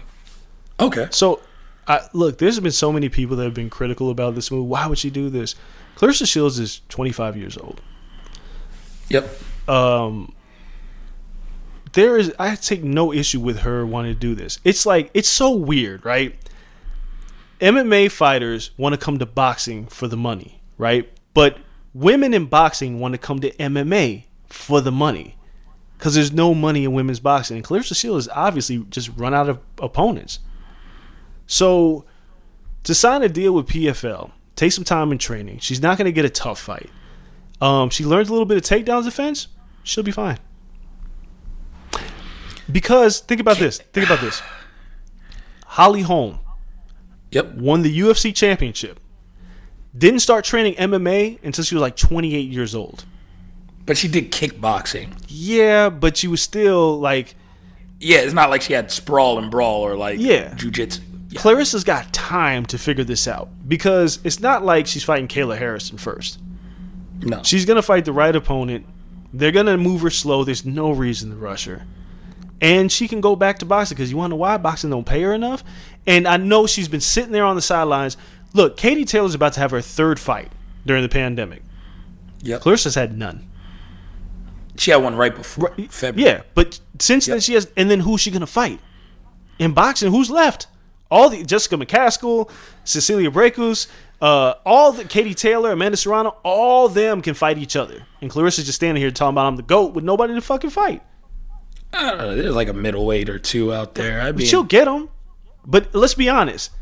I'm not saying like Claressa is that good compared to the rest of the division, where she doesn't have to do box like full time training, six month training camps. She can do some MMA and stay sharp.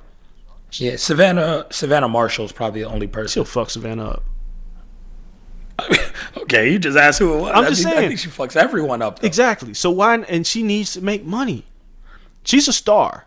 Claressa should be a star, but she needs to be visible and seen. And this is how you keep. My only problem is going back and forth. Ah, I don't have a problem with it whatsoever, Can't half step this shit. MMA is not the sport to half step. dude. She'll get what? She could fight once a year for the next five years in boxing. It should Yeah. be thirty for the next five years, and she could sharpen the toolbox in MMA and make money. Sure. That's that's tough. I mean, yeah, she's not gonna wake up and forget how to box. No. So boxing's the easier one.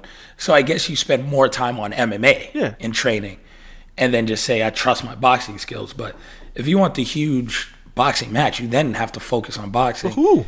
I don't know. It's no, I mean whenever it comes along. If it comes along in three years, it comes along in three It might years. I never come Like if Katie Taylor dares to be great She needs to jump up a lot of weight two years. because Claressa's not a small girl.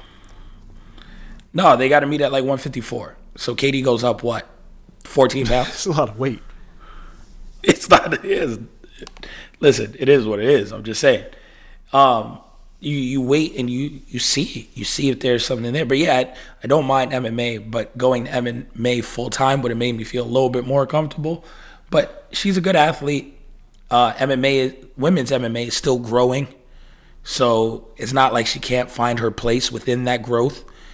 And you know, there's guys like Israel Adesanya. Like, how many times has Adesanya been on the ground?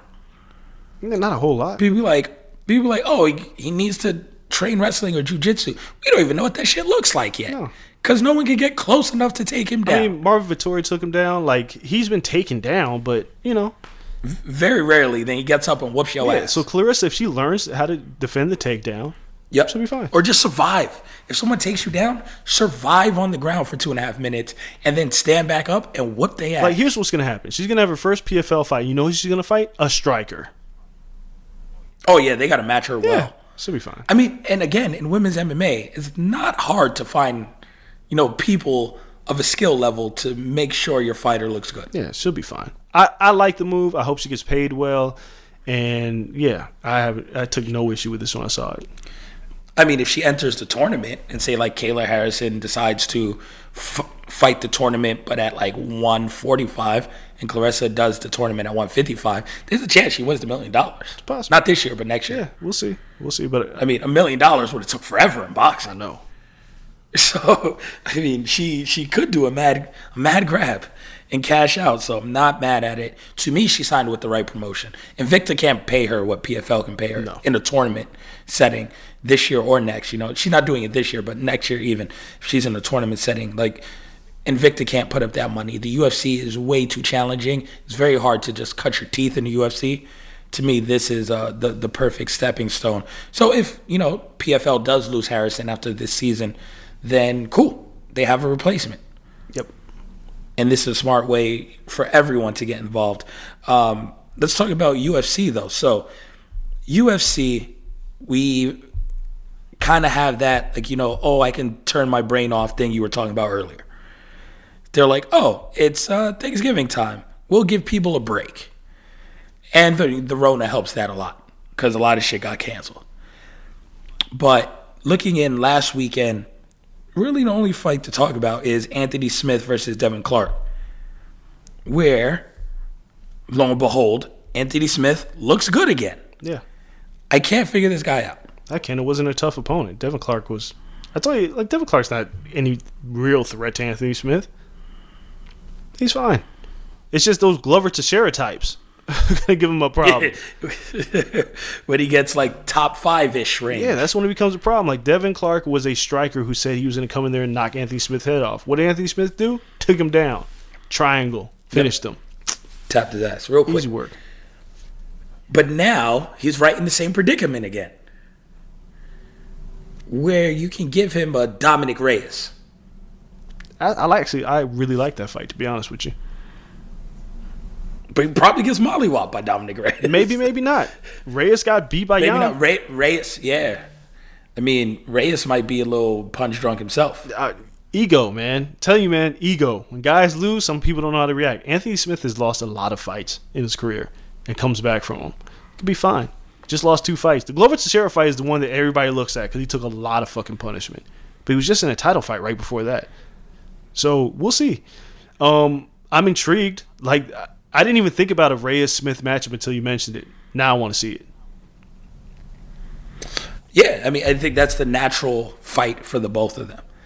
It's just tough that you know you're you're a guy like Smith trying to build confidence, but every other fight, if you win, is a top five opponent. Yes. You're stuck in that cycle. Thin division, man. What can you do?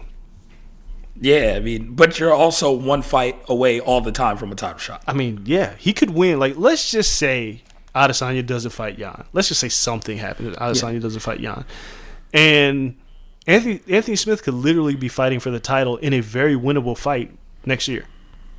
Yep. Or if you look, say they do Adesanya versus Jan, and the co-main is Reyes versus Anthony Smith. If if he wins, he's in the main event. Yeah, Like in the next fight, you are automatically the number one contender. Just that quick. So I mean, that's that's not a bad position to be in. It, it's one of those like you take your gamble, and I mean he's been there before. He's earned that title shot already, so he knows what it takes to get there. It's just I I don't know if he can hold up in time, but we're about to see. Um, going to this week's fights, really only two fights to talk about there too, and one is talking about a step up in competition. We have Jamahal Hill coming back from a suspension, I think from weed, and uh, well, it was just a no contest. He really didn't get suspended, but they deemed one of his wins a no contest versus OSP. damn OSP. It's one of those where either Hill's gonna knock his face off, or he's gonna get Hill on the ground, and Hill's gonna know not know what the fuck just happened, and end up in a Von Flue choke. That's probably the result here. Um, It can only go two ways. yeah, so I mean, I'm picking OSP to win, but this man, UFC. Listen, UFC is in this weird spot because not even a weird spot. It's a self-inflicted spot by continuing to have super spreader events. And like Kevin Holland's supposed to be fighting Jacare this weekend. Gets Rona, they Yep. pull him from the card, and when do they book him? The following fucking week. I don't know how this makes any sense. Crazy. Like, I don't think they believe that the Rona one has lasting effects on the body. It's and two is something any more dangerous than a common cold because you look at the same thing like uh who just got pulled december 19th it was dude, Leon Edwards got the Rona. leon leon And it's showing symptoms, bad symptoms. Bad symptoms damn near borderline hospitalization. And he's talking about man get me in there in january. I was like bro you're not going to be able to train till january 1st what are you doing? You you can make weight because this rona is about to have you like 20 pounds lighter. Yeah, it's it's it's silly, man. It's uh, like this these this the reason why Dana White has the contender series is to make sure there are warm bodies that can fight for cheap when other people are pulled for the Rona. I mean, I'm not. I can't I mean, Alex Perez fought on the contender series, and guess what? Alex Perez got a title fight. yeah, that's quick. I mean, talk about thin division, Yeah. but that is quick. Um, but no, I'm taking Hill in this fight. I just really like him. I, I think he has a good style at light heavyweight. He's long. He's lanky. Uh, he's patient. Puts good combinations together. I think he's the right type to catch OSP and put the lights out. Maybe we'll see. I, I think OSP gets him to the mat, and Or yeah, then his Von Flue choke. Yeah, so, wrap his ass up like a pretzel. Um, and then in the main event, we're looking at Hermansson, like you just said, versus Vettori now. Hermansson wraps him up. Oh, quick fast. Yeah. Deals with his But wrestling. again, why not just move this back? I, dog, I don't know. I have, I have, I don't get it. I don't understand. Silly. Anyway, Silly. Yeah, man, that's I mean that's pretty much it for MMA this week. Nothing else is going to become clear in this situation. It's just they're dialing down and it's going to be full steam ahead here in a month to the return of Conor McGregor. But until then, it's kind of light on the schedule. yeah. And you never know if when a fight's is going to get lighter than it is now. Because people are dropping off every day like flies. Yep. So we'll see. The cards will be ever changing. That's the fight for this weekend. That is our show for today. It has been fun, man. Talked hip hop, talked Tyson, talked Nate Robinson. Uh, a lot of good stuff on this show. It was great having a little break for the holidays, but we are back like we never left. Make sure you guys follow us on social media at Corner Podcast underscore at Corner Club for Life on Instagram. You can follow me at Kel Dansby, him at Andreas Hale on all platforms. Please make sure you check out his book, wellversed.net. Is that correct? Thewellverse.net. Yep, that's where you can copy. it. thewellversed.net. Cop the book. It is well worth your time. He's going to make me reread this thing like four times, and then by the end of it, I'm like, yo, you know what? To Pimp a Butterfly might be a classic. That's how you do it. and it would unravel the fabric of this very show and the hot take that this is all built on. But man, it's that good of a book, that good of writing. So make sure you guys check that out. Shout out to Blue Wire, the network. Shout out to all of the sponsors. Make sure you check out our other show, Wrestling with Stereotypes, on adfreeshows.com as well. Support that. Great interviews with professional wrestlers about their journeys and their stories, being minorities in the industry. I'm sure you guys will love that. Thank you for supporting everything that we do. Till next time, though, we're out. Peace. Breaking up is hard to do, but when it comes to your wireless carrier, you should have left a while ago. You deserve better. Xfinity Mobile. Break free from the big three. Get unlimited with 5G included for $30 a month when you get four lines on Xfinity Mobile. Prices may vary and are subject to change. Reduced speeds at 20 gigabytes per line. For the ones who work hard to ensure their crew can always go the extra mile, and the ones who get in early so everyone can go home on time, there's Grainger, offering professional grade supplies backed by product experts so you can quickly and easily find what you need. Plus, you can count on access to a committed team ready to go the extra mile for you. Call, clickgranger.com, or just stop by. Grainger, for the ones who get it done.